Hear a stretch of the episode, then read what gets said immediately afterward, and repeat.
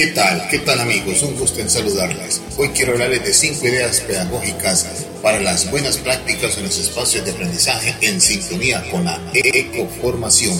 Primeramente hablaré de cinco grandes ideas que considero que de manera secuente, si se logran abordar, tendríamos un aprendizaje eficaz. Descubrir y comprender un nuevo conocimiento es la primera gran idea. Crear un nuevo conocimiento, la segunda. De manera secuente, aprender en conexión y colaboración con otros es la tercera idea. Aplicar el conocimiento con audiencias auténticas para propósitos reales es la cuarta idea controlar más su proceso de aprendizaje es la quinta gran idea. Estos procesos deben de considerar en cada uno de sus momentos lo que he llamado EMA. EMA tiene tres letras, la E, la M y la A. La E significa estímulo, todo aquel elemento, factor físico externo que pudiese proporcionarse en un contexto de aprendizaje debe de considerarse como el elemento esencial que podría, que podría enganchar, que podría motivar, que podría capturar la atención al estudiante o al grupo de estudiantes en un contexto. Paralelamente, esto va a ocasionar que surja una emoción. Y si hay emoción, hay motivación. Y cuando hay motivación, viene lo que es el aprendizaje. Pero bueno, hablaremos primero de las cinco grandes ideas, descubrir y comprender un nuevo conocimiento los estudiantes requieren establecer conexiones entre sus conocimientos previos y las nuevas ideas o contenidos que están explorando. Los estudiantes necesitan aplicar un esfuerzo consciente para buscar estas relaciones, así como tiempo suficiente para explorarlas y fijarlas. Contar con recursos y materiales de apoyo claros y bien organizados que faciliten identificar ideas claves y sus relaciones. Esto es en cuanto a la primera gran idea que es descubrir y comprender un nuevo conocimiento. Crear nuevo conocimiento. El proceso de construir y crear algo adquiere su mayor potencial cuando conecta con los intereses personales de los estudiantes, porque de esta forma se logra movilizar todo su ser, sus conocimientos previos, su sentido estético, su sentido de lo que es un proyecto significativo y cómo éste se relaciona con quienes son ellos como seres individuales y lo que consideran como valores más importantes. La tercera gran idea es aprender en conexión y colaboración con otro. Esto plantea la necesidad de ofrecer espacio a los estudiantes que tengan oportunidades para intercambiar ideas con otras personas, ayudarse, explicarse cosas o construir algo de forma colectiva en diferentes roles, como mentores, como colaboradores, como audiencia. Lo ideal es poder crear un ambiente de aprendizaje caracterizado por la colaboración constante entre los participantes. La cuarta idea, aplicar el conocimiento con audiencias auténticas para propósitos reales. Aplicar el conocimiento puede ir más allá de realizar ejercicios para demostrar el dominio de conceptos.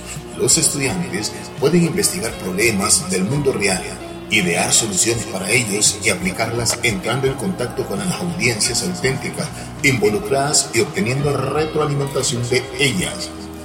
Y por último, la quinta idea, de estas cinco estrategias que eh, les estoy comentando. Controlar más su proceso de aprendizaje. Los estudiantes deben poder hacerse preguntas antes, durante y al finalizar su tarea sobre los objetivos de aprendizaje, los cuales deben comprender y compartir, y lo que van a hacer para alcanzarlo, cómo están progresando, qué lograron aprender al cabo del proceso y cómo se podría aplicar lo aprendido en otros ámbitos. Este rol activo debe extenderse también a la evaluación, que conozca los criterios con los que se evaluarán sus desempeños, que puedan monitorear su proceso de aprendizaje e involucrarse en la corrección de sus propios errores. Bueno, pero ¿por qué veo favorable estos cinco pasos como estrategia ecoformativa? Se espera que los estudiantes adquieran habilidades, destrezas y competencias que les permitan la inserción y desarrollo en la vivencia social de manera práctica. Por lo tanto, el aprendizaje actúa en función de la colectividad, donde se asumen responsabilidades de pensar, soñar y crear las condiciones idóneas para desarrollar una sociedad participativa, ser autónomos, críticos, autocríticos, capaz de tomar decisiones con un desarrollo integral.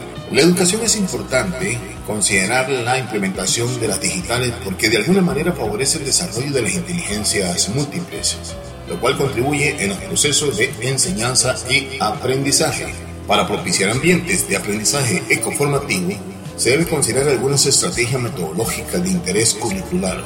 Usted puede diseñar como docente actividades para abordar estas eh, estrategias.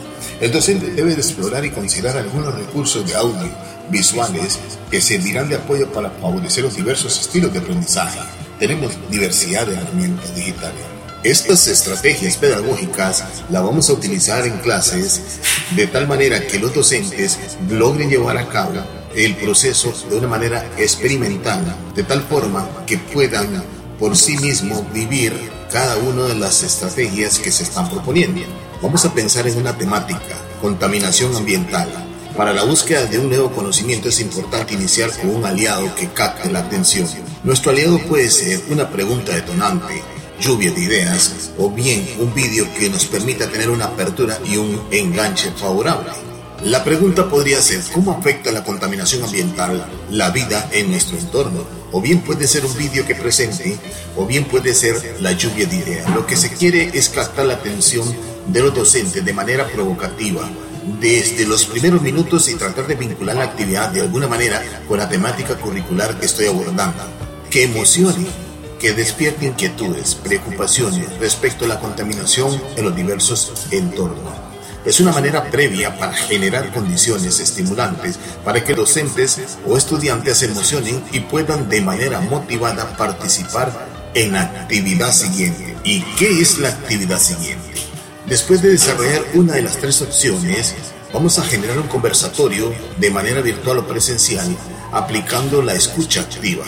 El vídeo o la lluvia de ideas o la pregunta ha generado un espacio para que intercambiemos opiniones hasta acá hemos logrado mediar de manera significativa un encuentro con el conocimiento a través de estos recursos, donde hemos guiado y orientado la actividad de tal manera que se genere lo que es la participación. De igual manera, vamos a proponer el espacio para que cada uno de los docentes logre indagar sobre lo que es la temática contaminación ambiental se le pide que interactúen a través de archivos digitales o a través de unos o más enlaces que contengan la información relacionada con la temática. Acá el docente debe haber explorado de previo algunas herramientas de las cuales les podría servir para poder ir pensando en lo que es un producto comunicativo. Para afianzar más en, en los conocimientos a partir de las actividades desarrolladas y los conversados en el grupo, así como las construcciones reflexivas adquiridas,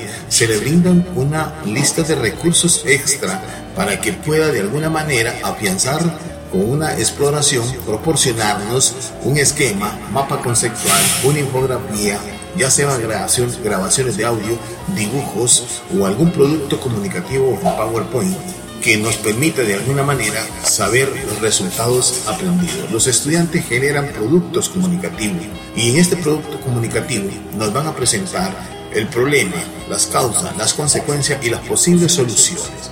Como decía, pueden usar acá herramientas digitales. De igual manera, pudiesen haber tomado de los entornos reales algunas imágenes que pudiesen implementar sobre la temática y tener presente que es necesario de esta manera implicarlos en ese ambiente desde el punto de vista de audiencia real. Entonces lo que buscamos es que básicamente acá surja el desarrollo de esta parte de la temática y de estas estrategias pedagógicas y poder tener un espacio para poder deliberar sobre las conclusiones. ¿Qué te parece? El papel de las distintas estrategias de aprendizaje tienen como meta desafiante en el proceso educativo que el aprendizaje sea capaz de actuar en forma autónoma y autorregulada con el uso de los recursos en la mediación. El principal responsable de la tarea evolutiva en el aula es usted, el docente. Ha sido un gusto compartir con ustedes estas cinco ideas.